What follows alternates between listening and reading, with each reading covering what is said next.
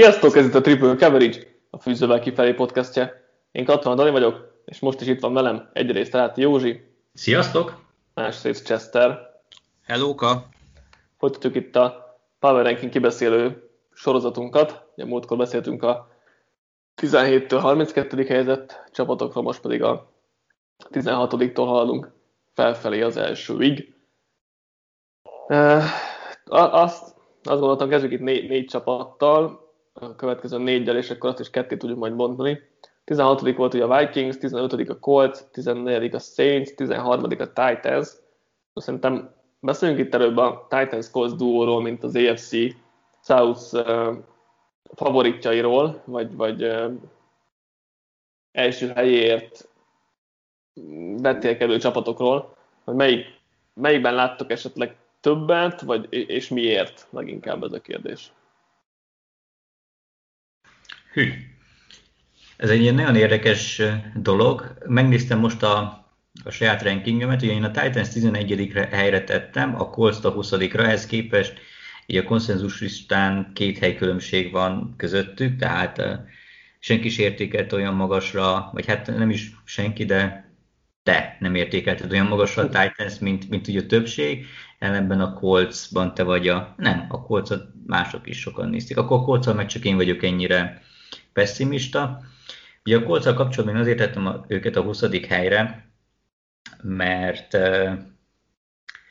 egyszerűen nem, nem tudok hinni Vance-ben. Ráadásul a holt szezon is úgy sikerült, legalábbis az én megítélésem szerint, hogy rengeteg lehetősége volt a csapatnak arra, hogy megerősítse a rostert, akár a támadófalat, még hogyha egy utólag így immelámmal sikerült is, akár a, a skill személyzetet, ami viszont nem sikerült, akár a védelmet. Gyakorlatilag annyit csináltak egész uh, holt szezonban, hogy leigazoltak, egy, vagy szereztek egy maguknak egy Carson Vencet, és akkor minthogyha a, ez a Colts ennyire lett volna egy, egy úgymond jó irányítóra lett volna a, a Super Bowl-tól, pedig nem. Ráadásul Carson Wentz sem egy jó irányító.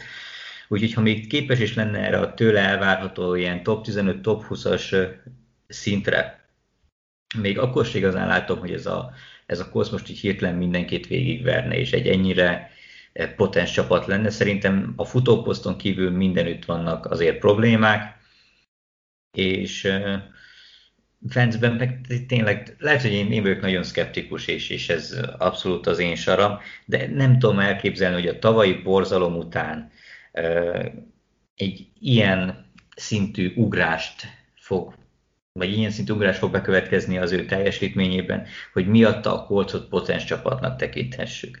Ami pedig a Titans illeti, igaz, hogy elment Corey Davis, igaz, hogy elment Arthur Smith, a védelem pedig csak egy Daprival erősödött, de összességében szerintem van három nagyon jó játékosuk offenz oldalon, ugye Ryan Tenehill-lel,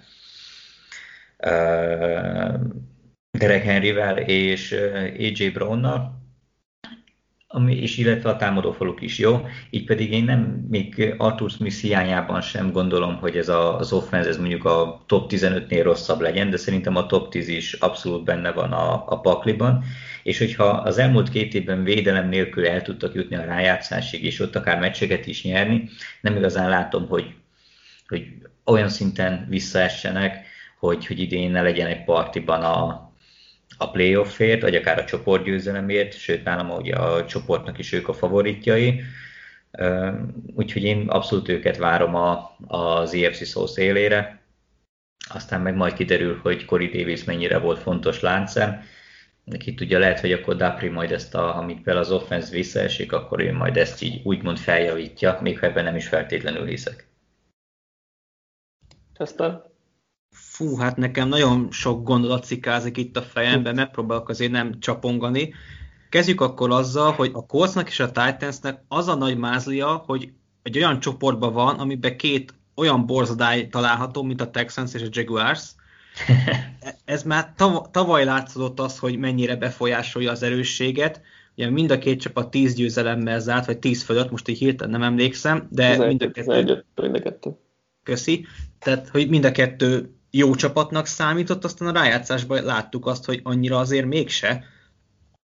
ez, ez nálam az alap, tehát ezért is gondolom azt, hogy ez a két csapat azért nem a legjobb tízbe található, hanem a tizen kívül, és akkor menjünk rajtuk végig egyenként. A Colts kapcsán, akkor kezdjük Vencel.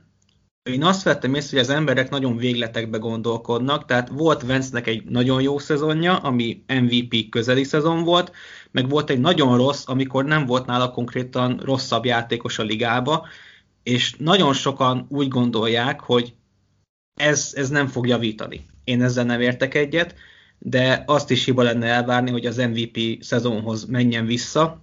Itt igazából annyi a kérdés számomra, hogy Vance tudja azt hozni, mint tavaly Rivers. Azt a szintet kell neki vagy elérnie, vagy megugrania, inkább megugrania, hogyha a Colts az tényleg itt Super Bowl reményekről áradozik, én szerintem azt a szintet, amit tavaly Rivers hozott, azt fogja tudni hozni. Én nem tevetném annyira Vencet, de hogy annál jobb legyen, és ezáltal a Colts is egy jobb csapat legyen, mint tavaly, na én azt nem látom.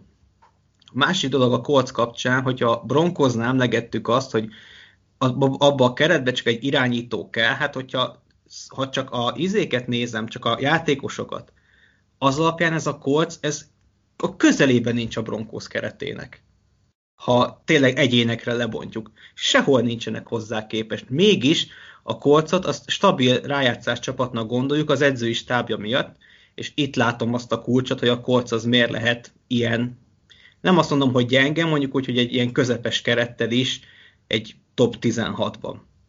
A Titans kapcsán már kicsit másabb a helyzet, mert Nekem Mike Rabel az az edző, amiről a Detroit Lions álmodik Dan Campbell kapcsán, a tértkalácsokkal és mindennel együtt. Ő az, aki egyben tud tartani, meg motiválni egy közepes csapatot. Mert alapból a védelem az Rabel alatt nem volt jó, egyáltalán, sőt, most kicsit ők is abba bíznak, hogy kicserélték a teljes szekunderit, hogy ha az újdonság varázsával élve, talán ezek a játékosok jobban fognak játszani, mint az előzőek. Én egyébként ebben látok rációt, annak ellenére, hogy azért Adoree Jackson nem biztos, hogy kivágtam volna, de lehet, hogy ez a védelem ez jobb lesz, mint tavaly, de hogyha a védelem jobb lesz, akkor a támadósor meg rosszabb lesz, és erre viszont fogadni ismernék, mert Arthur Smith kiválásával, és mondhatjuk Corey davis is, ez az offense nem az lesz, mint tavaly. És ez, ez probléma, mert Tenehillben nem hiszem, hogy, hogy ez a Főnixként való feltámadás ez még egy szezonon át fog tartani. Henryből se látom azt, hogy megint hoz egy 2000 yardos szezont, úgyhogy itt, itt még azért problémák lesznek offenz oldalon.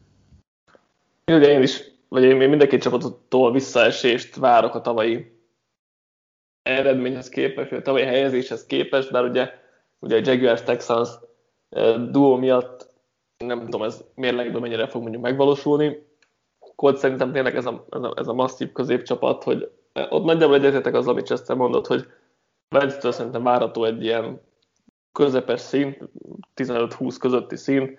A védelem azért elég jól néz ki, Iberfluss alatt támadó faj jó, készszemélyzet az, az problémás, tehát ilyen nagyon elférne mondjuk egy Julio Jones, amit nem, nem szerintem megszerezni, de, de most ez mindegy. Szóval szerintem ez egy korrekt középcsapat, az edzőstáb az jó, és ezt szerintem sokat dob rajtuk.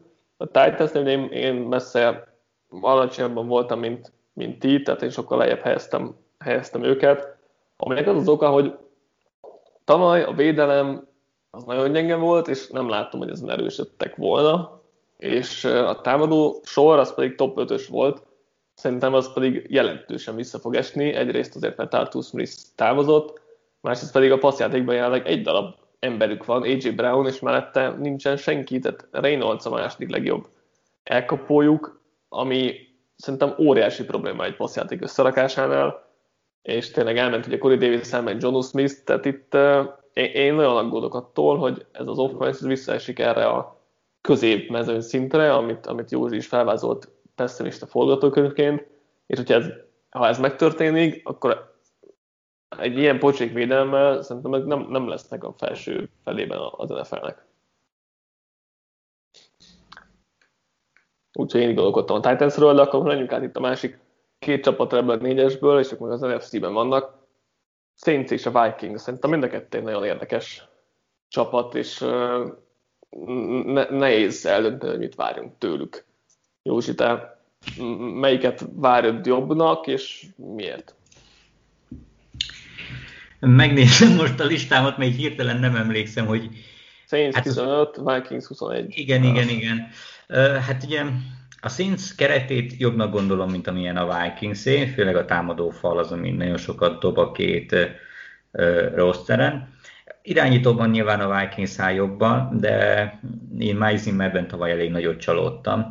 Vagy hát nem is tudom, hogy ez mennyire lehet csalódásnak nevezni, mert neki ilyen ciklikus teljesítményei vagy periódusai vannak. Egy, egy, jó, egy nagyon jó évet általában követ egy nagyon rossz, és utána ez így megy, és akkor, hogyha ebből indulunk ki, akkor idén jó lesz a Vikings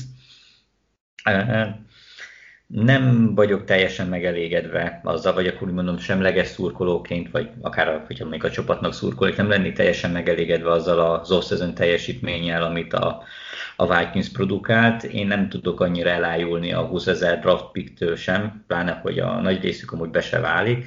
Szóval összességében nekem a, nem, nem látom azt a Vikingsban, hogy annyira nagyon előre tudnának lépni a tavalyi évhez képest. Lehet, hogy jobban fog pattani néhány helyen a labda, lehet, hogy akkor itt a kilenc győzelem az, az meg lehet, de egy alacsony plafonú csapatot látok ebből, hogy nem gondolom azt se, hogy mondjuk 6 győzelemnél kevesebb lesz, de nem látom bennük a kiugró teljesítményt. A, a Saints ellenben már tavaly is többnyire irányító nélkül játszott, és hozott amúgy kifejezetten jó teljesítményt, mert egyrészt ugye vagy játszott Breeze, de ő önmagában nem sok haszon volt belőle, vagy ugye Taysom Hill kezdett, aki meg egy hát kis túlzással egy, egy futó, mert, mert csak a nagyon-nagyon üres passzokat tudta megdobni, tehát én nem tekintem őt kezdőirányító matériának. Így, hogyha Winston képes lenne hozni ezt a 25-30 széris teljesítményt úgy, hogy mellette nem dob 30 interception hanem mondjuk csak 15-öt, akkor szerintem a, a Saints az egy kifejezetten üdes színfoltja lehet ennek a, az idei szezonnak, és abszolút látom bennük azt, hogy, hogy a rájátszásért küzdjenek. Nyilván, hogyha mondjuk Peyton valamilyen oknál kifolyólag Hillbe fekteti a bizalmát, vagy Winston nem azt a szintet hozza, amit elvárunk, akkor hiába tűnik amúgy még mindig egy nagyon jó keretnek ez a New Orleans-i. Simán benne van az, hogy, hogy akkor így, így nagyot zuhannak be. Tehát így akkor most elmondtam, hogy lehetnek nagyon jók és nagyon rosszak is, szóval akkor foglalok egy állást, szerintem a Saints idén Winstonnal, fontos Winstonnal rájátszás helyért fog küzdeni, és szerintem 10 győzelmet össze fognak hozni, mert az edzői stáb az egyik legjobb a ligában, a roster összességében tehetséges, és Winston én még nem írnám le. Tehát sokkal kevésbé írnám le Winston, mint mondjuk Darnoldot leírtam. Ez tehát neked ugye nagyon egymás mellett voltak itt ketten, 16 18 helyen. Mi jelenti a különbséget? Egyébként tök jó, hogy így a Saints és a Colts az így egymáson van, mert én tökre láttam a két csapat között a hasonlóságot. Ö, ha azt veszem alapul, hogy a, a Saintsnél is az van, hogy offense oldalon van egy irányító kérdés, de mellé van egy elit támadófal, egy nagyon jó edzőistából, míg a védelembe azért azt nem mondom, hogy egy erős védelem, de mint egységek jól működnek, minden poszton van egy-egy sztárjátékos, ebből a két csapat az tökre megegyezik, és azért nem értem, hogy ha Vence kapcsán mindenki sipákol, hogy itt nem lesz előrelépés, akkor Winston kapcsán mire föl van az optimizmus? Nálam ez a két játékos, ez nagyjából egy szint. Csak Winstonnak azért kicsit jobb a pedigréje, vagy nem tudom, vagy őt, őt annyira nem utálják, nem tudom, hogy miért, de én nem látom azt, hogy a két irányító között akkora különbség lenne. Szerintem mindkettő tudna hozni egy átlagos szintet, többet nem. És ez mondjuk a Saints esetében elég lehet egy rájátszásra, de ennél többet nem tudom, hogy fognak-e tudni belőle hozni, és amit ki akartam még menni, a Saints kapcsán mindenki azt mondja, hogy most nem lesz Breeze. Hát az utóbbi két évben azokon a meccsek, amikor nem volt Breeze, a Saints nem kapott ki. Tehát Egyszer, a... Egyszerűként kikaptak, de vagy mindegy is szinte. De, de amúgy az... gyeng, gyenge ellenfelek voltak azért, azt tegyük hozzá. Tehát. De ott nem az volt, amikor kikaptak, hogy ott azon a meccsen sérült meg Breeze. Én úgy tudom, hogy amikor... Már vagy, pontosan. Én úgy tudom, hogy amikor Bridgewater kezdett 2019-ben, és amikor ke, a tavaly azon a négy meccsen a, a sérült listán volt Breeze azon a összesen 10 meccsen nem kapott ki a Saints. Tehát ennél fogva nem tudom, hogy mire föl kéne annyira hátra sorolni ezt a csapatot, mert Paytonban én még mindig jobban bízok, mint nagyon sok más edző kollégájában, hogy a víz fölött tudja tartani ezt a csapatot. Itt igazából az lesz a kérdés, hogy vissza tudják-e hozni mondjuk Michael Thomas formáját, vissza tudják-e hozni megint a, azt a futójátékot, ami tavaly a szezon végére azért beindult kamarával és Mörivel, Letimornak mennyire lesznek most kilengései, mert tavaly azért eléggé pocsékul játszott, legalábbis messze volt attól a Defensive Rookie of the Year performance-t, amit tolt 17-be. Nálam inkább ezek a kérdések, hogyha mindenki elkap egy jó flót, akkor ez a Saints szerintem sokkal előrébb lehet, mint, ahogy, mint, mint mondjuk most besoroltuk őket. A Vikings kapcsán én, én nem tudom. Az a csapat nekem olyan szinten fekete ló, hogy, hogy az kész. Ugye kialakult egy elég komoly Vikings közösség itt nálunk az oldalon, meg Discordon, ők azért, ők azért nagyon optimisták. De ők mindig, szóval az nem számít. Ne, ne, nem feltétlen rájuk, vagy az ő véleményükre hagyatkoznék, de kétségtelen, hogy ez a Vikings jól néz ki. És igazából nem tudom, hogy mi, mi az, amiben úgy nagyon belekötnék, hogy mi fogja elrontani. Itt tényleg max azt látom, hogyha Hunter netán nem térne vissza, akkor itt pass nem lesz, mert oké, okay, hogy a fal közepén ott van Pierce és Tomlinson, de két belső védő falembertől nem várok azért akkora nyomás, mint ami a szélről érkezne egy Hunter-től és Griffentől ugye a boldog békeidőkbe. A secondary az jól néz ki, a tavalyi fiatalok azok rutin szedtek fel, érkezett egy Peterson, akinek szerintem a, a, a légkörváltás az jót fog tenni, mert tavaly azért nem játszott már olyan hű, de jól. Azt nem mondom, hogy visszatér a, az évtized elejé formájához, de szerintem a tavinál jobban fog teljesíteni. Kazinsz igazából számomra a kérdés, hogy tényleg megragad -e ezen a szinten, vagy tud-e esetleg egy olyan extrát nyújtani, amit mondjuk annó kínom nyújtott, amikor eljutottak a konferencia döntőig. Na, ami a 13-14 volt, Saints meg a Vikings, szerintem mind a kettő egy ilyen határeset playoff csapat lehet, úgyhogy, úgyhogy pont, pont ide lövöm be őket, de talán most már eleget, eleget beszéltünk róluk, úgyhogy ugorjunk tovább.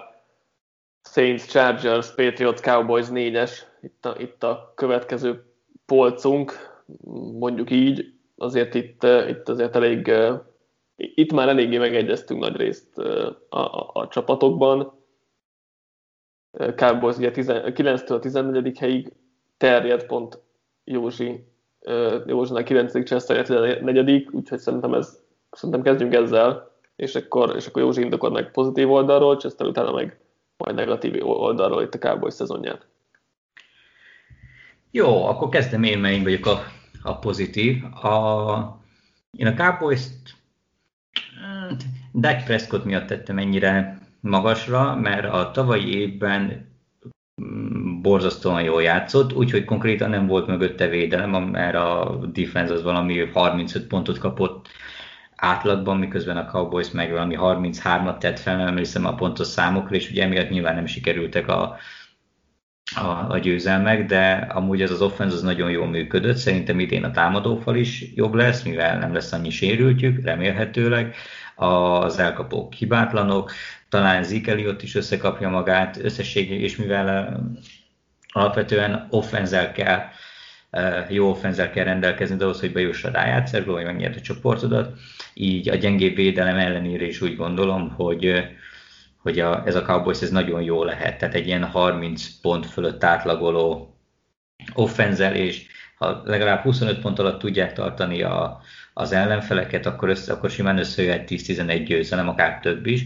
Úgyhogy én jónak gondolom a, a Cowboys, nyilván bele lehet kötni az edzői az edzőkbe, a, a védelembe, a linebacker pickbe, mert esküszöm kiállnak 15 linebackerre, mert annyi van a rosteren, az is mind elsőkörös. Szóval vannak itt azért problémák, de szerintem mivel az offense nyeri most már a, hát ha bajnokságot nem is feltétlenül csak az offense, de a rájátszásban offense, jó offense nélkül lehetetlen bejutni gyakorlatilag, így én nagyon sokat várok a Cowboys-tól akkor meg mondom a negatív oldalát, bár Józsi azért kitért rá, hogy én a védelmet és a szakmai stábot látom itt a kerékkötőnek, És egyetértek Józsival abban, hogy itt az offense az tud meccseket nyerni, meg bajnokságokat nyerni, de pont a Cowboys mutatta meg tavaly, hogy hiába a jó offense, hogyha a védelmet tényleg egy vállalhatatlan szarkupac, akkor hiába jó offense nem tudsz nyerni. És itt a Cowboysnál nem az kéne, hogy itt a védelem hirtelen valami elit szinten teljesítsen, csak a tavainál jobban. És az a baj, hogy hiába hozták most ide Dan Quint, én nem láttam, hogy ő a tavalyi defense-t azt följebb emeli. Pedig annál azért jóval van följebb. Majd de, Parsons. De hát nekem parsons igazából annyira nincsen bajom. Nem, nem ő miatta lesz ez a védelem rossz, vagy jó adott esetben. Ez a baj, hogy jó sem. De hát most, hogyha, de tök mindegy, ha jött volna egy cornerback, akkor se gondolnám azt, hogy ez a védelem olyan hű, de jó lesz. Azért, mert egyszerűen Lorenzen kívül nem tud senki siettetni, és ez gond. Márpedig Quint láthattuk azt, hogy a szegényes Falcons védelemből mit hozott ki. Hát nevek alapján ez a Cowboys és olyan hű, de jó. És emiatt gondolom azt, hogy ez a védelem ez ugyanolyan rossz lesz, mint tavaly, és én azért mccarthy se gondolnám azt, hogy ő ezt a Cowboys rosszert egyben tudja tartani széthúzások nélkül, úgyhogy nem lepődnék meg azon, hogy őt szezon közben meneszteni a Cowboys. Hát ezen én sem. A, a védelem azért lesz jobb, most nem mondom, hogy szintekkel, vagy hogy hű de jó lesz, hanem azért, azért lesz jobb, mert Mike Nolan alatt kb. nem tudták a játékosok, hogy mi a fenét csináljanak. Annyi coverage bust volt, hogy az valami elképesztő, és, és ebben biztos, hogy segíteni fog Dan Quinn, hogy egy egyszerűbb rendszert fog lerakni. Nem lesz ez tényleg most hú de jó defense, de szerintem ez, ez fejlődni fog. És, és hát a, ez Eddie Dalton féle offense azért, azért Dak Prescott sokat fog ö, segíteni, plusz ugye a támadófal emberek visszatérnek remélhetőleg kevesebb sérülésebbel, ugye Tyron Smith elég régóta nem tudott már játszani egy szezon, szóval ezért a támadófal ez a, a híres elit offensive line-ból azért elkezdett, elkezdett visszafelé esni, de, de az offense szerintem még mindig bivaj erős lesz védelmeről épp, úgyhogy nálam is egy top, top 10-es csapat itt a Cowboys. Menjünk a Patriotsra, szerintem ugyanez lehet a felállás, mert Józsnál 8 évek voltak.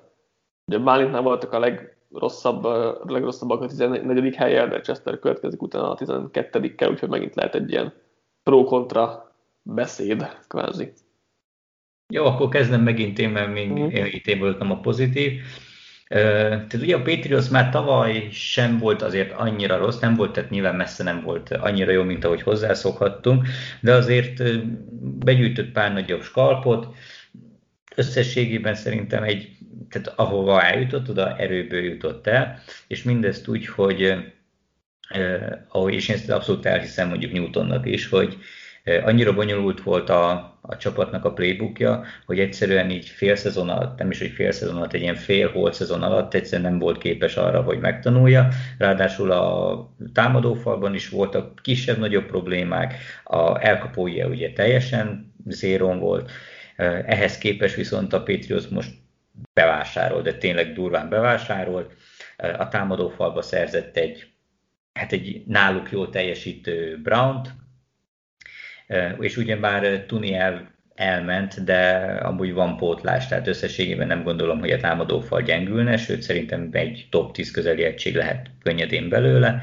Emellett érkezett két titan ráadásul a jobbik fajtából, Newton meg szeret titan dobni, és ők nagyon hasznosak lehetnek a futójátékoknál, és elkapó is érkezett, bár én mondjuk Nelson Angolortól nem feltétlenül esnék hasra, meg a többi érkezőtől sem, de azért ez az offense sokkal jobb lehet, mint volt a tavalyi. A védelembe is érkezett Pestrasser, visszatért Van Noy, a secondary is jöttek játékosok, Hightower is visszatér az optotjából, szóval azért összességében egy, egy teljesen új Patriots láthatunk, ami nem biztos, hogy jó lesz, tehát mindenben benne van a bász lehetősége, de én szerintem Bill Belichick mellett tett annyit az asztalra, hogy egy minőségileg ennyivel jobb kerettel bőven 10 plusz győzelem lehet a cél.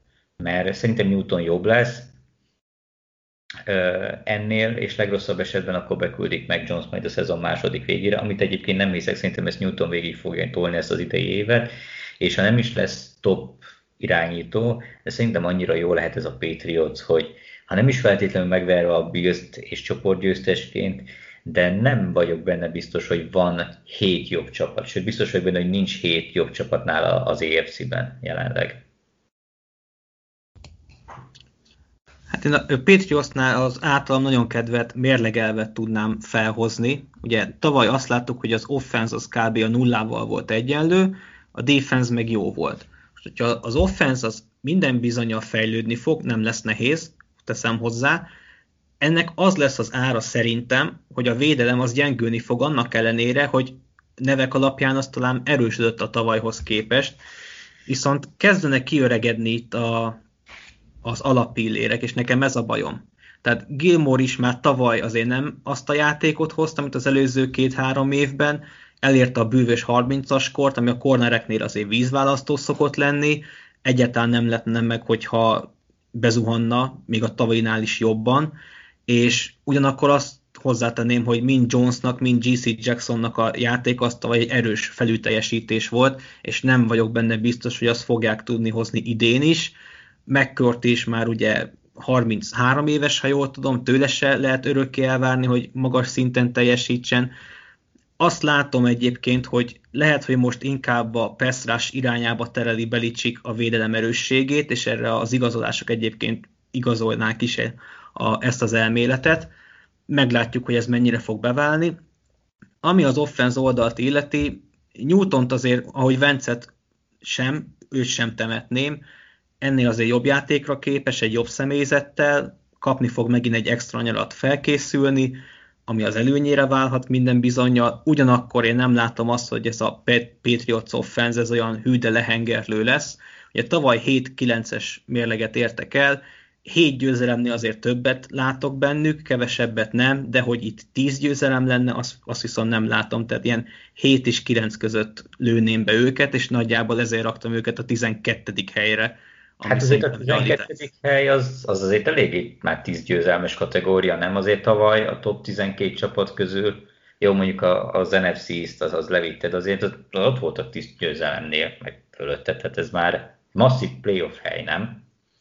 Én azt fejből meg nem mondom neked, de az biztos, hogy ö, wildcard csapatnak oda mondanám a Patriotsot, de ez nálam azért nem ér, nem ér meg top 10-es helyezést.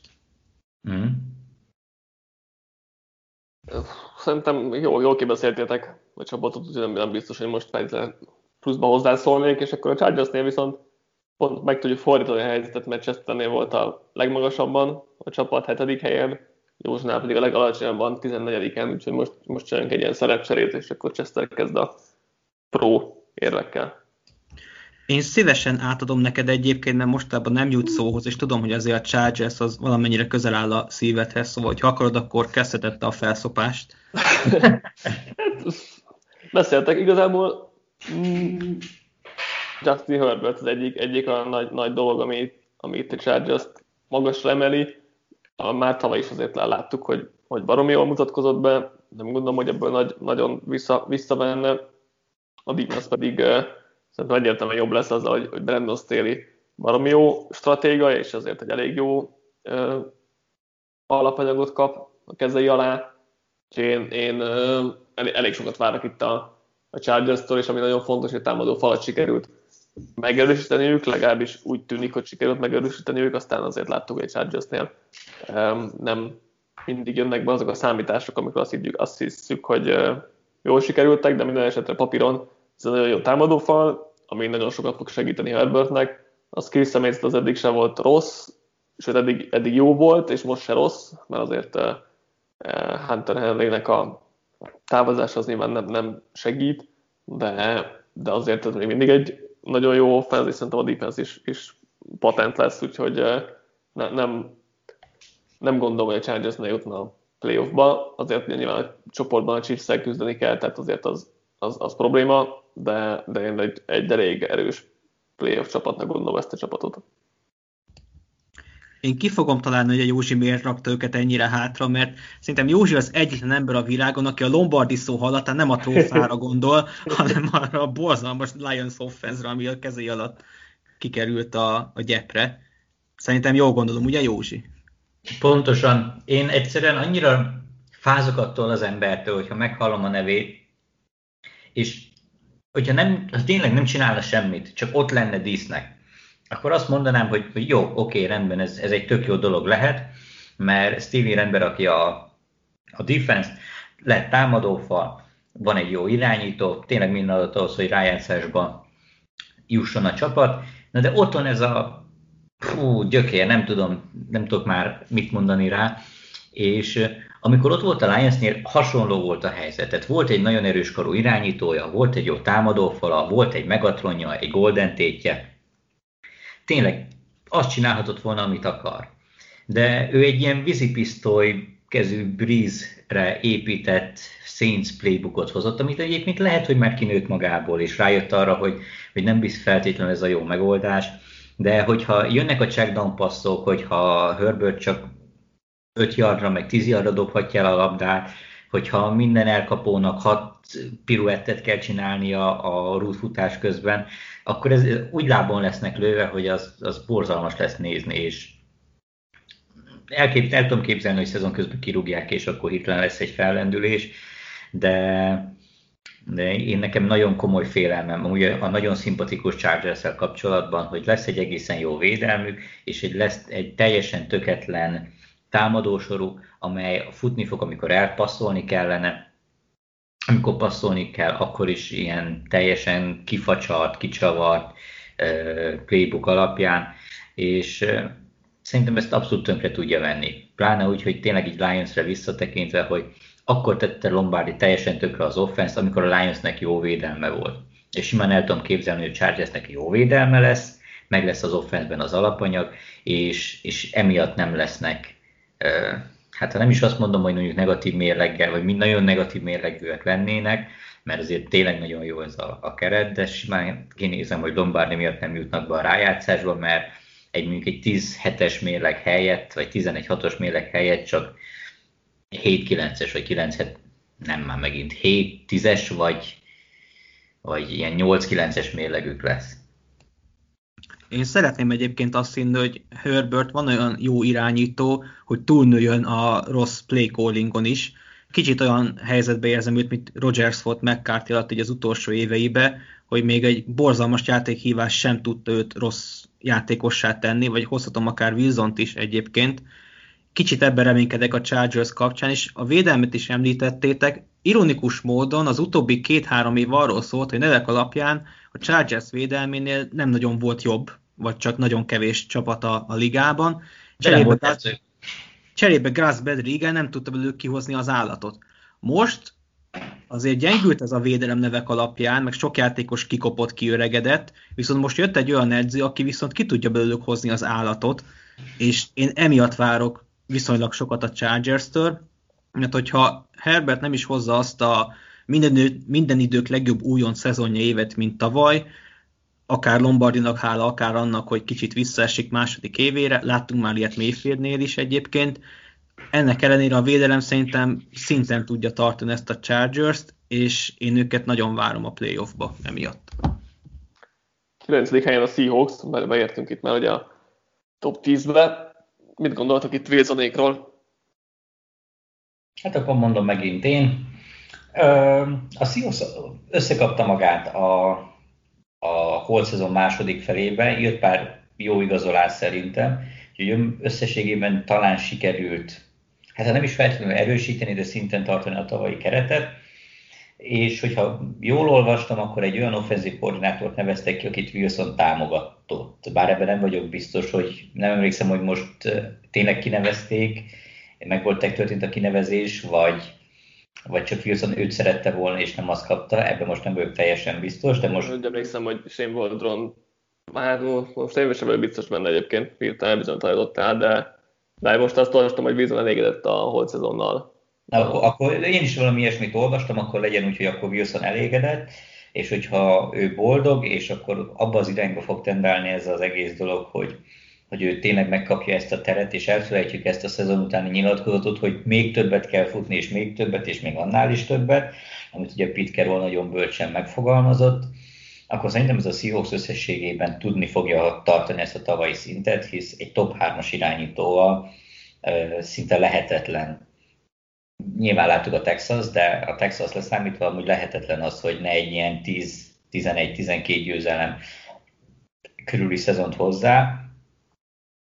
Úgyhogy én optimistán állok ilyen szinten a Seahawkshoz, és szerintem pont én vagyok az, aki a, a legmagasabbra tette őket. Én Wilsonban nagyon bízok, szerintem jó lesz az a támadófal is, amit sikerült kivételesen megerősíteni. Ugye Gabe Jacksonnal elkapók vannak, a védelem szerintem olyan nagyon nem fog visszaesni, ugyanis ugye Dunlapet visszahozták, és hát hogyha hogy hívják ezt a Akelo Weatherspoon, igen. Weatherspoon, igen, tehát hogyha hiszünk neki, és tényleg ő alig a legjobb cornere, akkor még ilyen szinten is előrelépés lesz, de hogyha nem történik mindez meg, és akkor a, a csapatvédelme hozza ezt a, az erős közepes szintet, akkor egy jó Wilsonnal és egy jó offenzel szerintem a, a rájátszás az kötelező, és a csoportgyőzelembe is egy nyilván bele fog szólni ott a 49ers és a, a Rams mellett, hát majd hárman lemeccselik.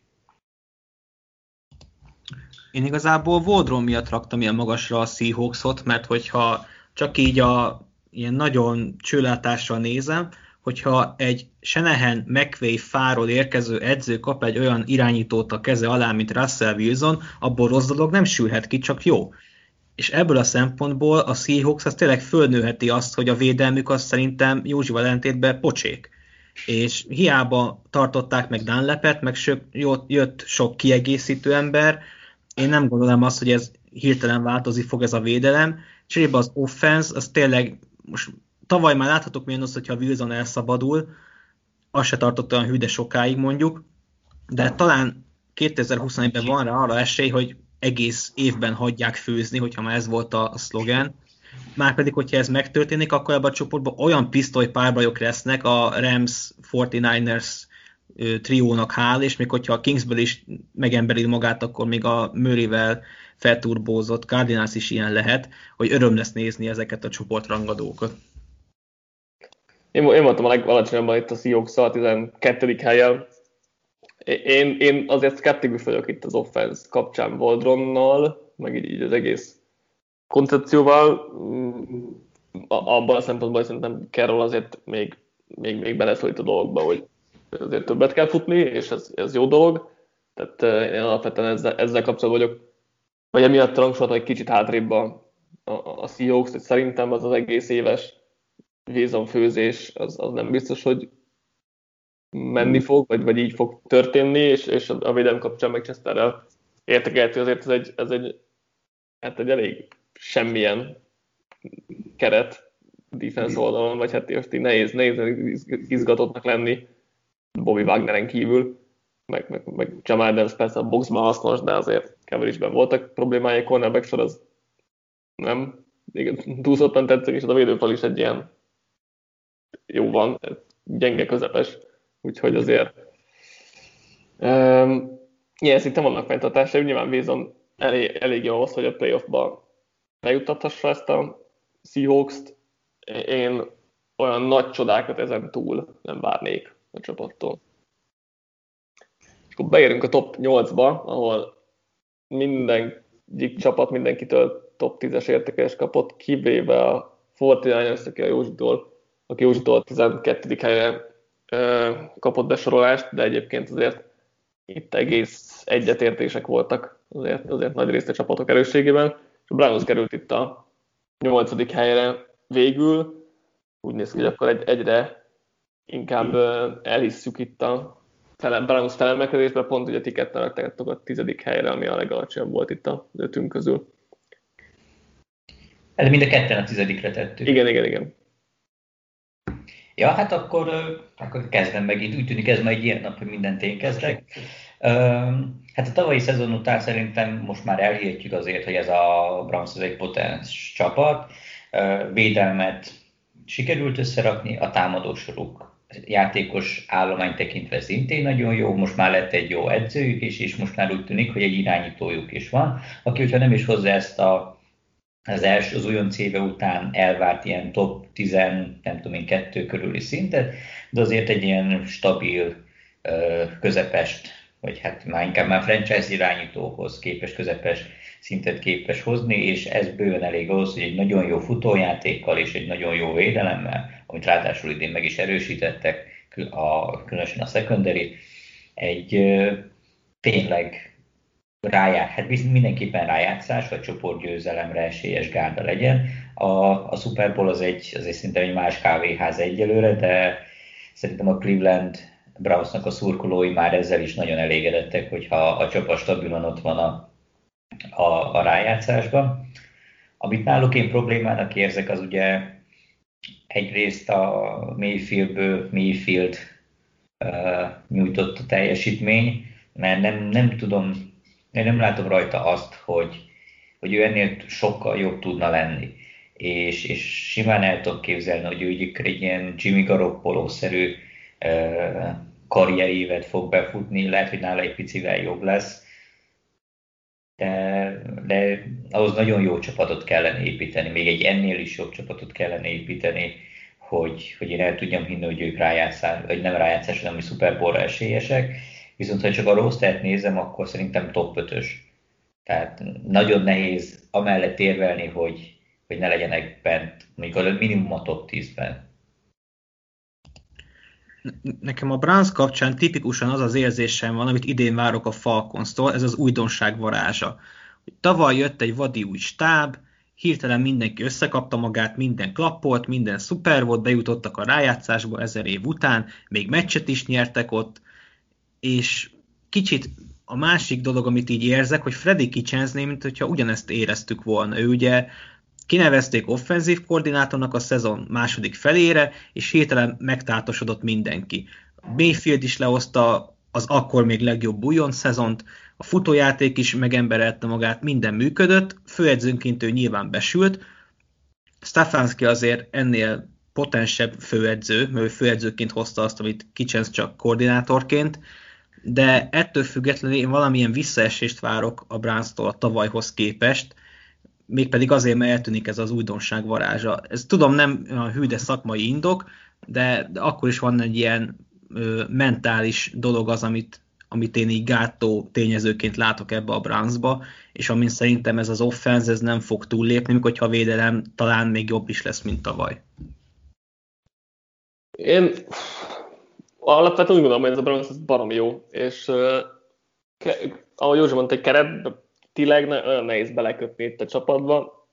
Mayfield lehet az, én tőle is azért azt látok, hogy a szezon második felében még egy erősebb játékot tud hozni, mint mondjuk az elején, és, és én ezt várom, várom, hogy ez továbbra is egy, egy magas szintet hozzon, úgyhogy én, nagyon-nagyon ülök ezen a Browns bandwagonon, hogyha ha van ilyen, meg lehet ilyet mondani, úgyhogy én sokat várok ettől a csapattól, és szerintem ott lesznek a ravens a csapat győzelemért folytatott harcban, és én nálam 5.-6. helyen voltak ők ketten, úgyhogy sokat várok tőlük. 49ers a következő csapatunk a hetedik helyen. Józsita, miért nem vársz tőlük sokat? Hát gyakorlatilag ugyanazt tudom elmondani, amit a browns kapcsolatban, hogy annyi különbsége, hogy mondjuk a roster talán nem annyira jó, viszont az edzői gárdát én összességében jobbnak tartom, még így is, hogy Salah elment, bár azért egyre több olyan nyilatkozat, egyre több olyan véleményt olvasok, hogy azért Senehent lassan újra kellene, nem is tudom, pozícionálni, mert hogy mindenki nagyon nagyra tartja meg, hogy milyen jó offense guru, de valahogy az eredmények egy évet leszámítva nem, nem nagyon jönnek. Én úgy gondolom, hogy azért ő még mindenképpen egy, egy jobbik edző, de most már, hogyha idén nem, sem sikerül valamilyen okból kifolyólag rájátszásba jutni, azt már nem hiszem, hogy nagyon sokáig lehetne akár Jimmy Garoppolóra fogni. Tehát ezért is 12. helyre tettem, ami még mindig masszív rájátszást érő hely erős sorrend alapján de pont Garoppolo miatt nem gondolom azt, hogy, hogy ennél előrébb lenne a csapat, pláne hogy a védelem is szerintem gyengült, és lehet nem lesz azért annyira uh, egyszerű pótolni, de most már tényleg azt kellene a csapattól, hogy te igazolja a várakozásait, várakozásaimat, mondjuk az enyémet, hogy, Senehen összekapja magát, és akkor, hogyha Garoppolóval, Garoppolóval, hogyha esetleg megsérül, vagy úgy látja, hogy Trey Lance jobb, akkor Trey lance de most már tényleg ott legyen a 49ers, tényleg kialakuljon ez az úgynevezett pisztoly párbaj a csoporton belül, és akkor vegye fel a harcot a seahawks meg a, a rams mert én is kezdek lassan abba az irányba tendálni, hogy, hogy fő offenzív koordinátornak, vagy ilyen offenzív májnak egy nagyon, talán az egyik legjobb az egész ligában, hanem a legjobb, de, de főedzőként nekem egyre több kérdőjel merül fel vele kapcsolatban, és a végtelenségig nem lehet mindig valaki másra fogni, hogy sérülések, hogy irányító, hogy ez az amaz.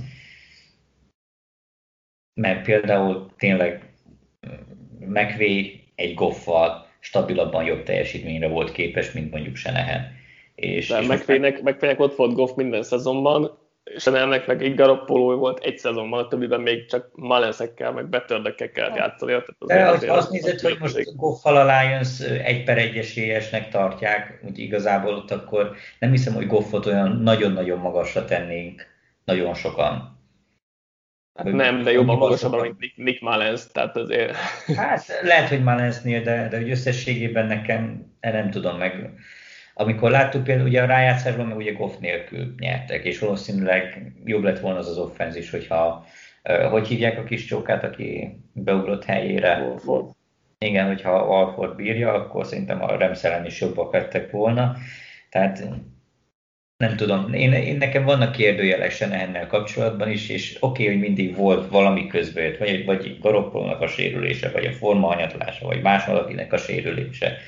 Tehát mindig tehát meg lehet magyarázni, meg meg lehet védeni, és én sem írom még le távolról sem, de, de a végtelenség ezt nem lehet csinálni, hogyha idén nem jut be a csapat a rájátszásba, úgyhogy feláldoztak három darab első kört egy újonc irányítóra, akkor nem lehet, én nem tudom, én nem tudom elfogadni azt az érvet, hogyha még lecserélik Garapolot, vagy megsérül Garapol, és Lenszel nem jutnak be, hogy akkor Lenz még újonc, és, és nem ez. Hát akkor szarul draftoltatok, az is a ti hibátok, tehát itt most már teljesíteni kell az én megítélésem szerint. A végtelenségig nem lehet elmaszatolni ezt. De Józsi, egy off-topic, csak most már érdekel, hogyha majd felhoztátok a témát, hogyha a Lionsben nem Goff lenne, hanem Garoppolo, akkor előrébb tennéd őket a 31. helynél, vagy nem? Mert szerintem nem. Hát nem, nem tenném őket elő, de ez most hogy jön ide? Úgy, hogy nincsen különbség Garoppolo és Goff között.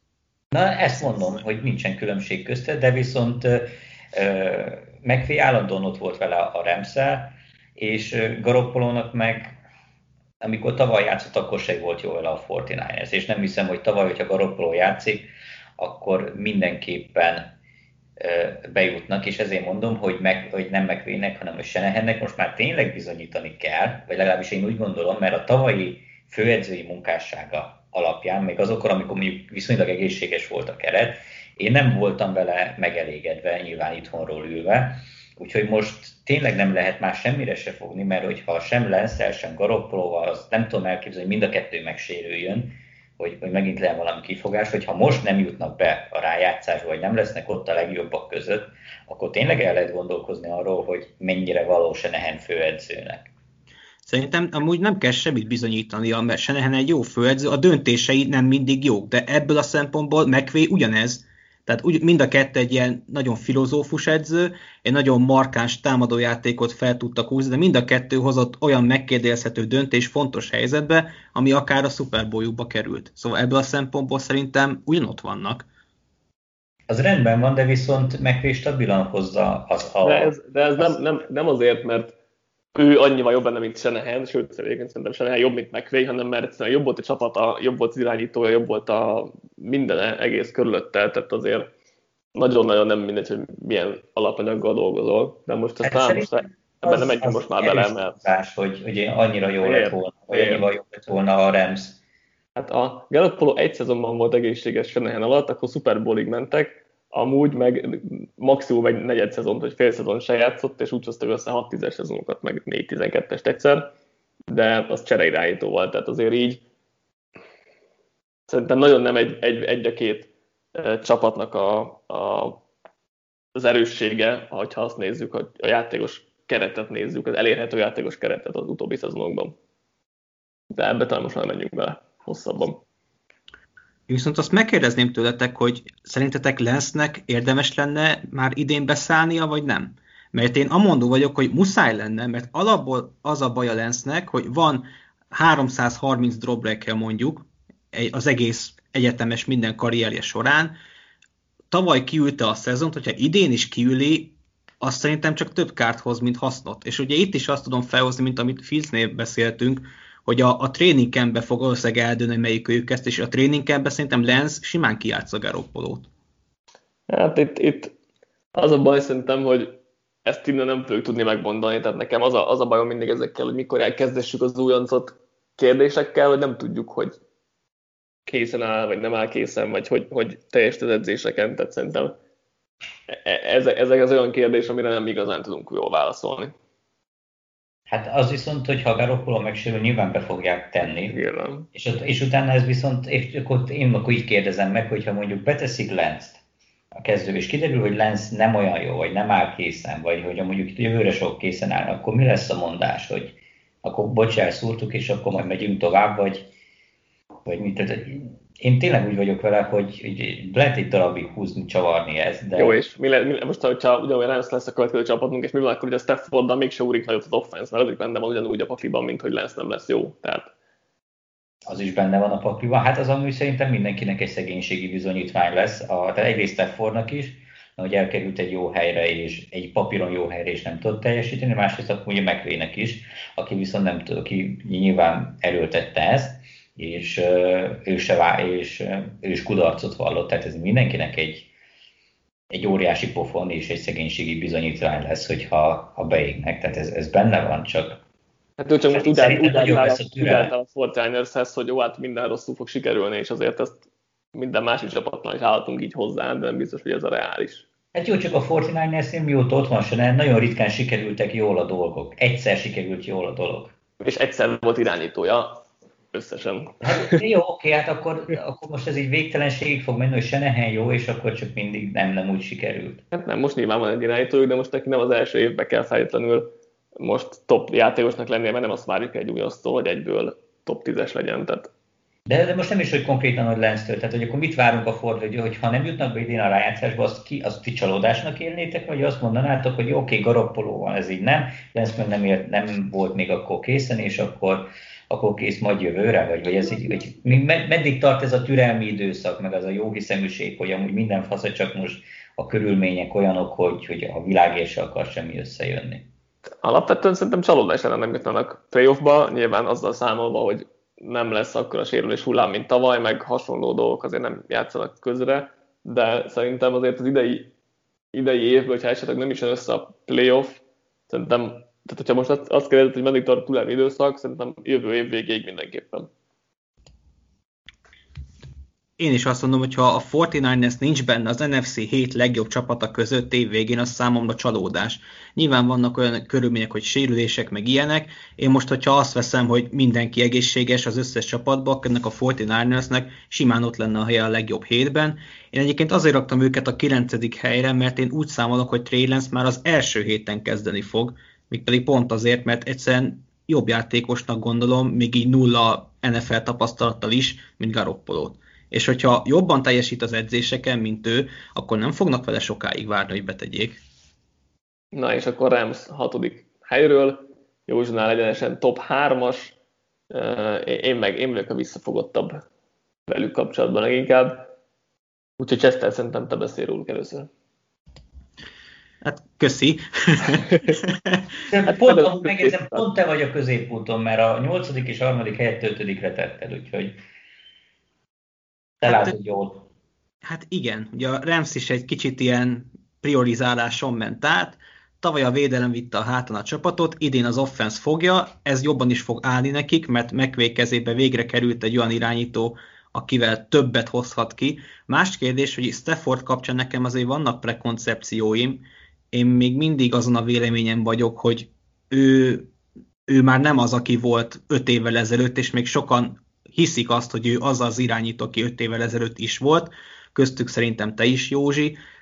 Meglátjuk. Én szurkolok neki egyébként, mert hogyha megfékezei alatt sem tud hozni egy olyan szezont, ami, ami minden kételkedő hangot elcsitítana, akkor nem tudom ki alatt fog tudni hozni. Hát, akkor ott nincs mentség, tehát akkor ez itt ennyi, azt el kell fogadni, hogy akkor egy akkor csak egy reménység marad, vagy valami, aki soha nem tudta kihozni magából azt, ami volt, vagy lehet nem is volt benne. Tehát, hogyha itt megbukik, akkor azt már nem lehet védeni semmilyen körülmények között szerintem. Ez egyetértek. Mm. Viszont én, a, itt a, amit mondtál, hogy nem az a gyerek, vagy nem az az irányító, aki öt évvel ezelőtt volt, szerintem Staffordral kapcsolatban kura régóta itt van a ligában, és emiatt sokan így, így, így hogy túlkorosnak, vagy már kiégetnek, vagy nem tudom minek tartják, de szerintem ő most valami 32 éves még mindig, vagy nem hiszem, hogy annál sokkal idősebb lenne. Egy másodpercben megnézem, hogy nem mondjuk teljesen hülyeséget. 33. 33, na a februárban volt 33 éves, tehát 33 éves. És hogyha megnézzük tényleg egy ilyen Ratlisberger, vagy egy Rivers, vagy bárkit, tehát akkor még mindig arról van szó, hogy 6 évig tudna játszani, de még mondjuk lenne akkor csak mondjuk, ha még négy évig tudnak viszonylag magas szinten teljesíteni, akkor még, még mindig lehet egy ilyen jó periódusra. Ha meg véletlenül még tovább, és akkor elmegy 39 évig, vagy 40 éves koráig, akkor most errefelé tendál nem csak nyilván Stafford, hanem valószínűleg Rodgers is 40 éves koráig fog játszani, jó eséllyel, kibírja addig majd Mahomes is, hogyha nem jönnek nagyon súlyos sérülések, vagy az idősebbek közül, akkor ott van mondjuk Wilson, de szerintem Matt Ryan, vagy Kirk Cousins, vagy még egy csomó ilyen idősebb irányítót mondhatnánk, akiknél nem hiszem, hogy mondjuk a 35 év a plafon. Úgyhogy szerintem lehet. Most hova akartál kiukadni? Tessék? Ezzel hova akarták kiukadni? Ja, hogy, hogy én nem azt látom, hogy akkor ő most itt érkezett a karrierje végéig, és akkor, hogy, hogy akkor ő már nem az, aki öt évvel ezelőtt volt, és már nem is lehet az, mert már egy ilyen abszolút leszállóákban van, mint mondjuk Big Ben, hanem szerintem az van, hogy még simán lehet benne öt tényleg olyan nagyon jó év, amikor, amikor nem tudom én, elit szintet hoz, vagy top 5 közeli szintet hoz, vagy legalább top 10 szintet hoz. Én nem, nem látok egy semmilyen indokot nem látok arra, hogy ő most a következő három, négy, akár öt évben eh, ne legyen egy, egy jó irányító, de egy tényleg jó irányító, aki nem csak a rendszer miatt jó, mint ahogy Goff-ból gondol, vagy Goff volt, hanem úgy, úgy, aki a saját hátán képes elvinni a csapatot, aki képes hozzátenni.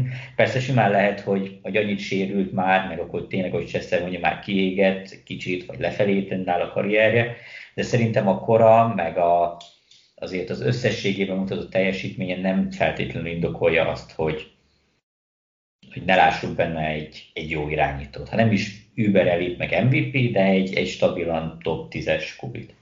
Szerintem egyébként inkább az a kérdés, nem, nem az a kérdés szerintem, hogy, hogy most kiöregedett, vagy mit tudom, mert szerintem nem erről van szó, inkább az, hogy ő valójában mennyire jó irányító, mert most ami, amíg ilyen kérdéseket feltettésen nehennél, azt ugyanitt is ugyanitt fel lehet tenni Staffordnál is, hogy ő se hoz ő, ő se hozta ki magából, vagy a csapatából, vagy mind a kettőből azt, amit vártak tőle, mert csapatszinten nyilván jó sok kifogása volt a lions tehát és jogos kifogások, tehát nem is az, hogy most izé, bármit, bármit hamisan kellett volna beállítani, de hogy szerintem nála, nála ott van még ez a kérdőjel, hogy ő valójában mennyire jó irányító, hogy most ott van a top 5-8 szinten, vagy inkább csak a 15. környékén, 12-15. környékén. Ez, Tehát ez, ez én abszolút egyetértek. Hát ez egyrészt ugye ki fog derülni akkor, hogyha meg... Hát ugye láttuk a cseréirányítók mire mentek Detroitban, amikor Stafford kidőlt, tehát az ugye egy teljes katasztrófa volt, de hát ezért mégiscsak cseréirányítókról van szó. Most mondjuk Guff egy, egy szinte eléggé jó nem is mondom, fokmérő lesz ott a Lionsnél, és akkor meglátjuk, hogy, hogy akkor tényleg ez a csapat volt-e annyira szar, mert nem hiszem, hogy azért Dan Campbelléktől a hű, de nagy szakért, vagy ilyen edzői kvalitásbeli szintugrás lenne, hogy, hogy, hogy akkor annyival jobb lenne a csapat.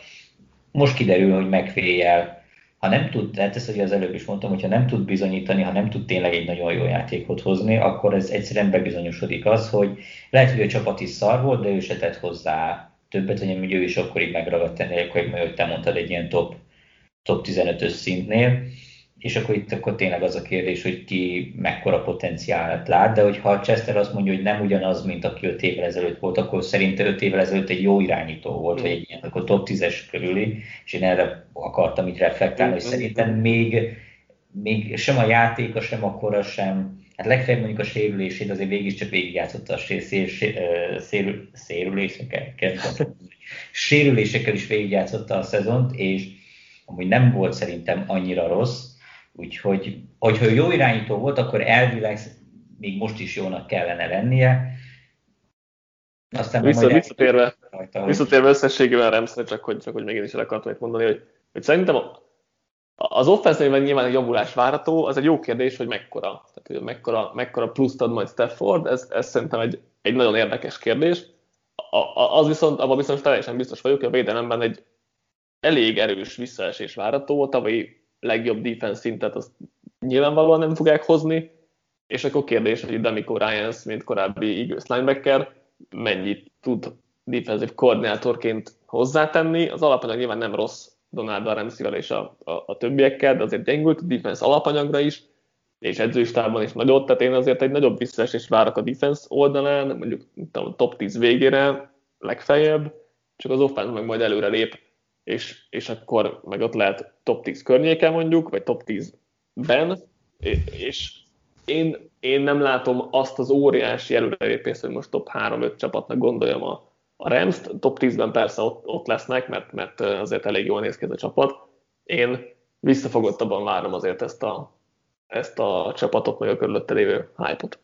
De Ryans az a 49ers-nél edző. A Ramsnél azt hiszem, hm, igazad azt hiszem Morris, Rahim Morris volt, akit kineveztek. Igazad, igazad, igazad, igazad, És azért tegyük hozzá, hogy a, a Ramsnél uh, már McVay, tehát a Staley is McVay embere volt, és bármilyen fura, elég sok cikket, vagy ilyen hosszabb cikkeket olvastam arról, hogy a, a Ramsnek a, a védő filozófiája, vagy a felfogása, vagy a gameplanjébe, meg hogy eléggé durván belefolyt, hogy akkor ő azért vágta ki, vagy küldte el Wade Phillipset, mert hogy nem, nem egyezett a filozófiák, hogy ő más kézelt el, úgyhogy ő elég... Igen, mert ugye alapvetően ő, ő is ilyen mecsaposra akarja összerakni a, a, a védelmet, Philipsnek meg egy kialakult rendszere volt. Igen, igen, igen. Úgyhogy ez, ez lehet jó. Amúgy egyébként a tavalyi véde, hogyha mindenki maradt volna, edző és játékosok minden szinten, akkor se tudták volna a tavalyi szintet megemlíteni, megtartani, mert a, a védelmek állandóan fluktuálnak, tehát egy, egy ilyen nagyon kiemelkedő után általában jön egy ilyen erősebb visszaesés. Egyébként csak tényleg együtt az árszóként, részemről az árszóként megjegyezném, hogy most a legfrissebb adatok alapján, vagy otcok alapján a Rams a második a Pets után a Julio Jonesra.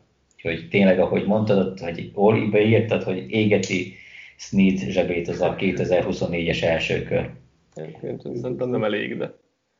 Ravens top 5, kanyarodjuk a top 5-re, és szerintem akkor itt, itt a top 5-ben beszélünk inkább úgy, hogy, hogy azért tud mindegyik nagyon jó csapat nyilvánvalóan, hogy mi az, ami, amin elmehet a szezonjuk, vagy amitől visszaeshetnek, és akkor nyilván ez egy kicsit negatív a hangvétel, de azért tudjuk, hogy a top 5 csapatról nagyjából csak szuperlatívusban tudnánk beszélni, talán kevés benne izgalmas, úgyhogy hogy nézzük azt, hogy mind, mind mehet el a, ennek a top 5 csapatnak a szezonja.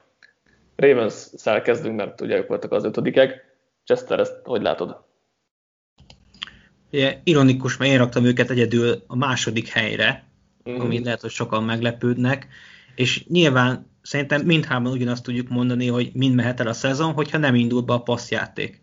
Mert most tettek lépéseket mind Rashad Batemannel, mind Sammy Watkinszal, mind arra, hogy hiába távozott Orlando Brown, azért nem hagyták szétesni ezt a falat, sőt, úgy gondolom, hogy ez a fal az jobb lett, mint tavaly, úgyhogy minden azon múlik, hogy ez a passzjáték ez mennyire fog működni, mert a futójátékban nem kételkedek, én Lamar Jackson dual threat képességében nem kételkedek, itt az a kérdés, hogy mennyire tudnak passzjátékkal teljesíteni, ha mondjuk hátrányból kell felállni. Ez az egész, amin, amin múlhat. A védelem szerintem nem fog visszaesni, úgyhogy tényleg ez a, ez a passzjáték az, ami kérdés.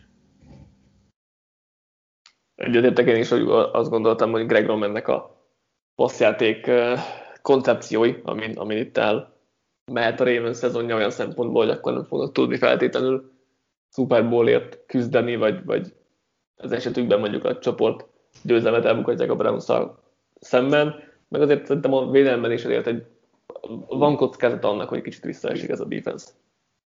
Meg azért szerintem tegyük hozzá azt, hogy nem, csak, nem feltétlenül csak az elkapókon vagy a passzjáték koncepción múlott az, hogy szenvedett a passzjáték, hanem ugye Lamar Jacksonon is, aki messze nem tudta azt a pontosságot és azt a nem is tudom, éles látást hozni a passzjátékoknál, mint amit az MVP szezonjában.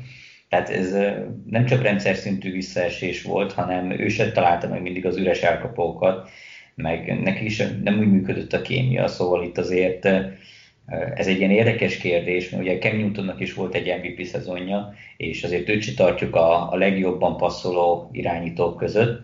Tehát ez egy nagyon érdekes dolog lesz, hogy oké, okay, lábon a, talán a legveszélyesebb fegyver a, messze az NFL-ben Lamar Jackson, de hogy mennyire képes konzisztensen jól passzolni, akkor, hogyha a rendszer lehetővé teszi számára, az szerintem egy nagyon izgalmas kérdés lesz.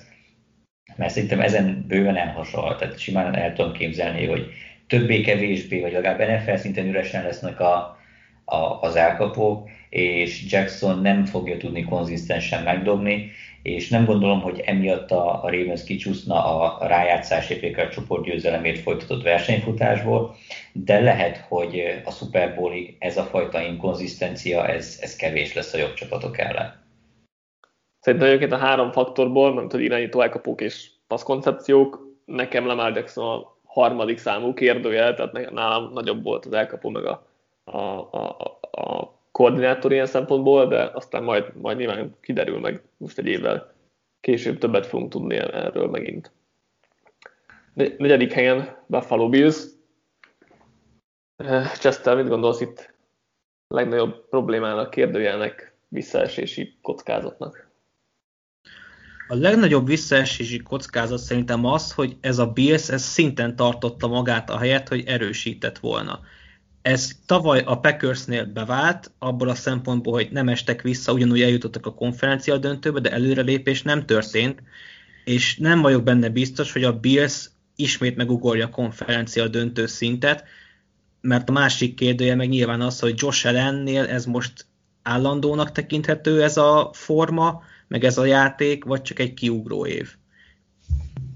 Ezzel abszolút egyetértek. Josh Allenben simán benne lehet az, mint ami volt már Mel Jacksonban, annyi különbséggel, hogy neki ugye a passzjátéka volt nagyon-nagyon-nagyon-nagyon magasan, tehát tényleg olyan brutálisan magasan, amire ilyen szintű ugrás soha, rengeteg ilyen elemzést olvastam ezzel kapcsolatban, és az a, az ugrás, ami neki, ez a harmadik éve volt, igaz? Hogy ami a, az első és a második utána a harmadik évére megtörtént, tehát ez gyakorlatilag példátlan volt, tehát bármilyen PFF grade, vagy bármilyen szempontból, tehát ez egy csoda, ez gyakorlatilag egy kés csoda volt, amit Josh Allen csinált, és szinte biztos, hogy vissza fog esni, mert ilyen szinten nem lehet, még a legjobbak se képesek konzisztensen ilyen szinten játszani. Mindig lesznek nyilván kiugró évek, meg gyengébb évek is, tehát a, a visszaesés az szerintem természetes. A kérdés az, hogy mennyire fog visszaesni, mert hogyha a második évén mutatott teljesítménye és a tavalyi éven mutatott teljesítménye között félúton lesz, az szerintem elég nagy probléma, mert,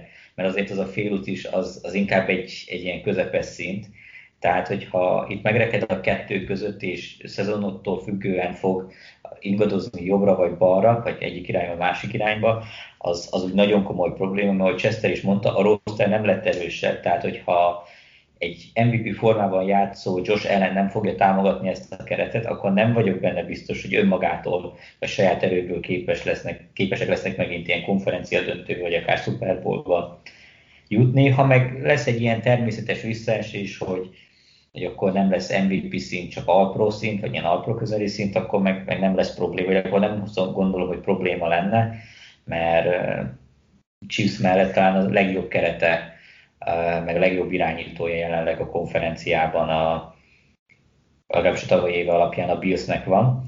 Úgyhogy ilyen szinten emiatt kell szerintem csak aggódni, hogy, hogy mekkora lesz az a visszaesés, amit Josh Allen produkál.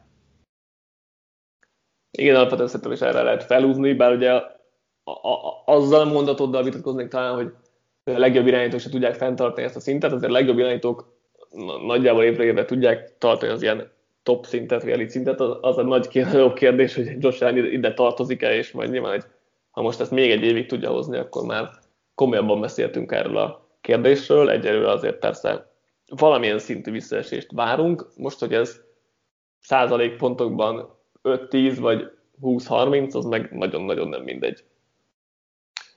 Top 3-ba kanyarodva Green Bay Packers harmadik, itt nyilván Rodgers-t említhetjük elsősorban, Rodgers távozását. Ezen kívül, hogyha Rodgers játszik, akkor azért nehéz elképzelni, hogy ez a Packers megint ne legyen az NFC favoritja. a Buccaneers hát mellett nyilván. Egyik favoritja inkább úgy mondanám. Igen, igen. Hát nem tudom, Chester, neked mi a véleményed róla? Mentálisan mennyire, vagy az öltözői szempontból mennyire lehet ez az egész Roger sztori káros? Mert ugye tavaly is volt, vagy sokan mondták, meg mondtuk, vagy közben között én is úgy voltam vele, hogy, hogy ez a vitás helyzet, ez, ez kihat majd az öltözőre, a játékra, ehhez képest Roger MVP szezont hozott, és, és a Packers jutott az NFC döntőre, szóval most már nem merem azt mondani, hogy, hogy hogyha Rodgers csak pont az első hét előtt tér vissza, akkor az, az bármilyen módon befolyásolja negatív irányba a, a packers -t. Nem tudom, hogy te ezzel így hogy látod, hogy ez mekkora buktató lehet ez a Rodgers story. Hát egyelőre amilyen híreket olvashatunk így a, a szivárogtatások alapján, ugye felmerült, hogy a négy kezdő elkapó az, aki nem vett részt ezeken a nem kötelező edzéseken, ezen kívül más széthúzás nem látszik, mindenki ott van a csapatban és edz. Ez ebből a szempontból jó egyébként, mert amíg ez a Edemsen kívül a három kutyaütő sztrájkol, az engem annyira nem érdekel, megmondom őszintén, főleg, hogy jövőre egyik se lesz már itt, mert mindiknek lejár a szerződése, egyébként Edemsnek is. De az nyilván, hogyha Rogers visszatér, akkor szerintem ezt nagyon hamar el fogják felejteni, és mindenki a játékra fog koncentrálni. Itt Max Rogersben lehet az ideg, és rajta látszódhatnak az elégedetlenség jelei. Szerintem a csapatra egyébként nem lesz kihatással ez a nyári hajcéhű, ami volt a csapatok között. Én egyébként itt fölvetném azt, amit a Broncosnál is fölvetettetek, hogyha a Broncosba beraknánk Rogers hol lenne, ha ebbe a Packersbe kivesszük Rogers-t, akkor nem a harmadik, hanem a 23 lenne konkrétan az, az én esetemben. Tehát a Packers nagyobbat veszhet, mint amennyit a Broncos nyerhet azzal, hogyha Rogers mondjuk oda menne.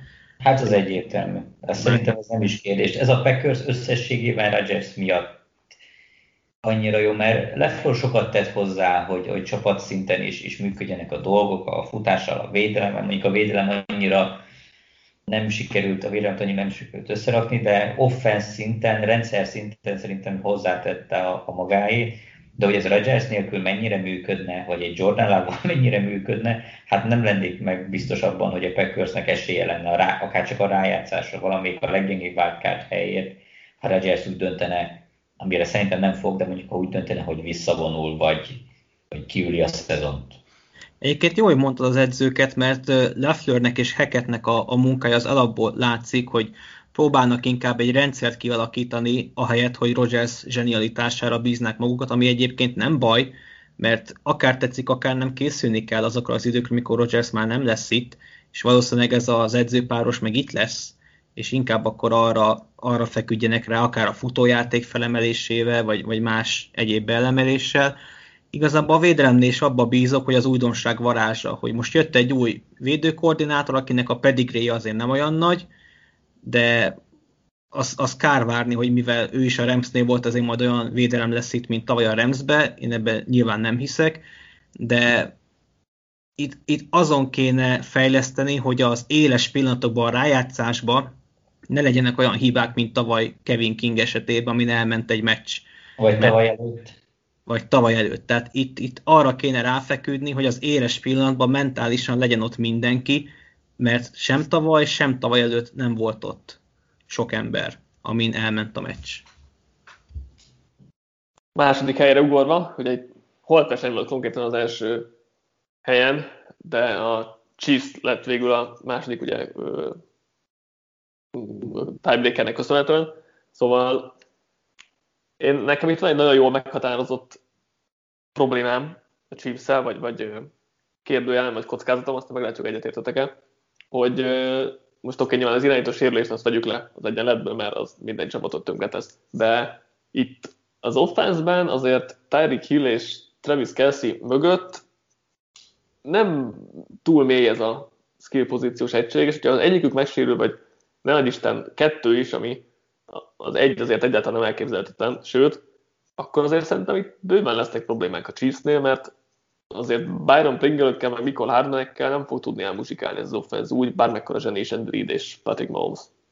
Nem, hát az egyértelmű. A tavalyi Super Bowl pont én írtam a, a skillpozíciós játékosokról, és akkor is nagyon-nagyon megdöbbentem, hogy mekkora különbség van a két egység között. Mert lehet, hogy Hill elé, meg Kelsey elé nem tennék senkit a ligából a maga módján, elkapóból is mondjuk egy-kettőt maximum, aki, de inkább egy kalapban vannak hille, de hogyha ők megsérülnek, sőt, még az sem baj, hogyha megsérülnek, hanem hogy egyszerűen kiveszik őket valamilyen szinten a játékból, mert mondjuk mind a kettő duplázák, hát gyakorlatilag nem marad senki, aki, aki fel tudna lépni. Hiába vannak ott elsőkörösök, vagy akár futó bárki. Egyszerűen nagyon sebezhető, nagyon vékony ez az egész offense, és tényleg baromi hatékony, meg baromi látványos, hogyha mindenki egészséges és jól működik, de tényleg egy picike kis sérülés hullám kell, és, és összezuhanhat az egész.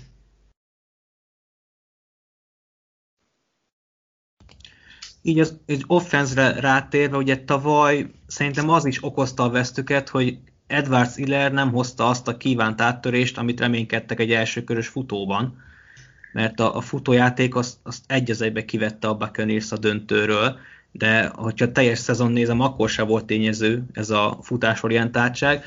Ennek szellemében most olyan falemberek érkeztek, akik ezt elősegíthetik, és ez szerintem a Chiefsnek jó fog jönni, hogyha a futást is bele tudják emelni ebbe az amúgy is bivajerős offenszbe, de egyébként tényleg nem tudok vitatkozni az, amit ti is mondtatok, hogy mélységbe azért ez a skill pozíciós felhozatal nem elég jó nem félteném Mahomes, hogyha Byron Pringle-öknek kéne dobálnia, de azért mégse az a szint, mint amikor Kelsey-nek vagy Tyreek Hill-nek kell.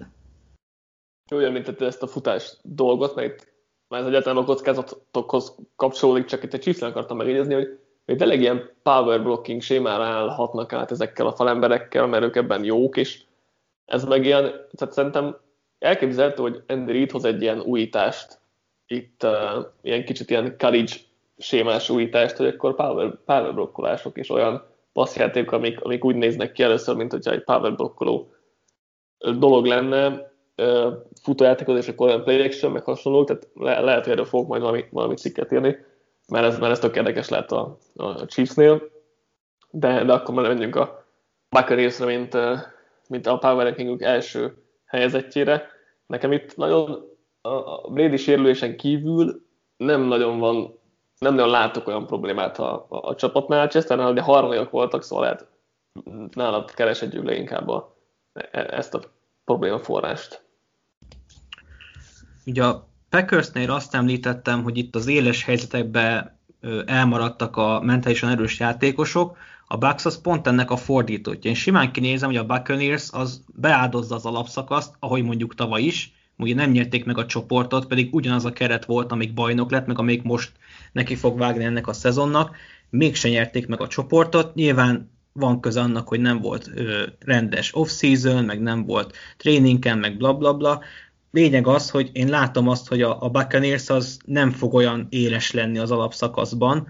Nyilván hajtanak a rájátszásért, az valószínűleg meg is lesz nekik egyébként, de ebből is gondolom azt, hogy simán benne van, hogy mondjuk a Falcons de mondhatjuk a saints is, hogyha kicsit realisztikusabb akar, akarok lenni, hogy simán megelőzik a Buccaneers, ennek ellenére a Bucks az rájátszásba megint kivégezhet mindenkit. Én kicsit azt érzem, amit Patrick is említett a, a player, vagy a power ranking-es cikkbe, hogy ez a Buccaneers egy kicsit jó lakott óvodás benyomását kelti, nehogy az legyen, hogy a jó, jó lakás okoztán egy kis délutáni szunyókába kezdenek, és emiatt kicsit gyengébbek lesznek mondjuk. Én emiatt egyébként ezt én is olvastam, én ezen az, amiatt nem értek egyet, mert Tom Brady ott van, és lehet tényleg Brady rühelni, meg gyűlölni, meg már az embernek a töke ki van vele, hogy akárhova megy, ott mindig ő nyerés. Én még neki szurkoltam, tehát én nem én vagyok az, de másoknak lehetnek ilyen problémáik, hogy, hogy Bradynek van egy ilyen mentalitás, és neki talán tényleg ez a mentális nagyság az, ami őt megkülönbözteti a többi nagyszerű irányítótól, hogy, hogy, hogy ez egy olyan szinten maximalista idegbeteg Stahanov állat, hogy, hogy én nem tudom elképzelni azt, hogy valaki úgy menjen a Bucksnak az edzőtáborába, vagy valami, akár egy Levante David, akár egy Sue, akár egy Antonio Brown, akár egy bárki, hogy akkor azt mondja, hogy hát én már nyertem egyet, már pénzem is van, akkor, akkor leszarom melbe Brady. Ez tényleg az az állat, hogy elkezd vele dühölteni az edzésen, meg ahogyan pályaszélén is elkezdett dühölteni bárkivel, hogyha ha nem tetszett neki valaki. Tehát van egy, egy ilyen brutálisan maximalista mentalitás és győzni akarás, ami átragad a többiekre, képes egymaga összefogni az egész kócerájt, és szerintem megrincselik azt, aki nem teszi oda magát. Úgyhogy én emiatt nem félek, én uh, talán nekem egy sérülés hullám lehet az, ami, ami benne van, vagy egyszerűen az, hogy tényleg a Bucks annyira jó volt éles helyzetekben, hogy, hogy ez, ezt szerintem nem lehet konzisztensen fenntartani. Egy, egy nagyon pici, tehát a Patriotsnak volt egy ilyen, nem, akkor négy éven belül nyertek hármat, tehát a Patriots tudott egyszer duplázni, de azóta senkinek nem sikerült, és szerintem egyszerűen a rájátszásban van annyi kiszámíthatatlanság, meg van annyi éles szituáció, hogy ezt nem lehet uh, folyamatosan kontrollálni és nyerni, úgyhogy szerintem a, a Buccaneers, ha csak nem történik tényleg valami drasztikus sérülés hullám, vagy hogy Brady nem sérül meg, akkor az úgymond egy ilyen természetes szelekció miatt esett ki, mert egyszerűen nem lehet, hogy mindig te legyél a, a legfelkészültebb, a leg, te koncentrálj a legjobban, és a, a cool szituációból, hogy mindig tegye ki a legjobban. Én, én egy ilyesmit tudok elképzelni, hogy egyszerűen, hát most a másik támadott utoljára, és ő nyert. Egy, egy ilyen forgatókönyv, ami, amin elcsúszhatnak. Én még azt hoznám fel, hogy ugye sok alapjátékosuk már bőven 30 fölötti, hogyha netán be, beigazodna egy ilyen formahanyatlás, csak ezzel is az a baj, hogy oké, okay, formahanyatlás, illetve bajnak nem baj, csak ez a, ez a probléma, hogy, hogy mondjuk egy Jason Pierre-Paul elkezd szarul játszani, ott van az első körös Joe Tryon, aki beugrik a helyére. Ha Sue elkezd rosszul játszani, akkor ott van Vitave, aki beugrik a helyére. Szóval a pótlás megvan, de talán még ebben látom azt, hogy sok játékos, aki már túl van mondjuk a Zeniten, az nem hozza azt, amit elvárnánk tőle, amit tavaly láttunk tőle. Végre értünk akkor itt a Power Ranking kibeszélünknek. Jó, hosszúra nyúlt. A héten top 50 rangsorunkkal jövünk, és várhatóan arról is jövünk majd egy ilyen kibeszélő, egy-kettő kibeszélő adással, úgyhogy ezek a következő hét várható programjai. Köszönjük, hogy velünk voltatok, tartsatok velünk legközelebb is. Sziasztok! Sziasztok! Adios!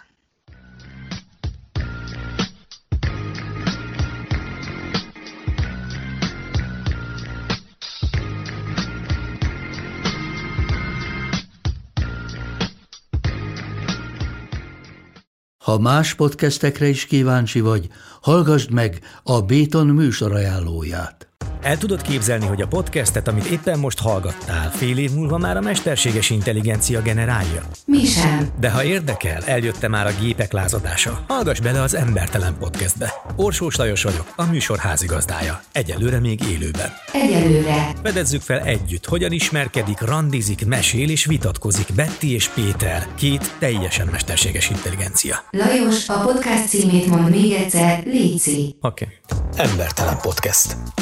Ez a műsor a Béton közösség tagja.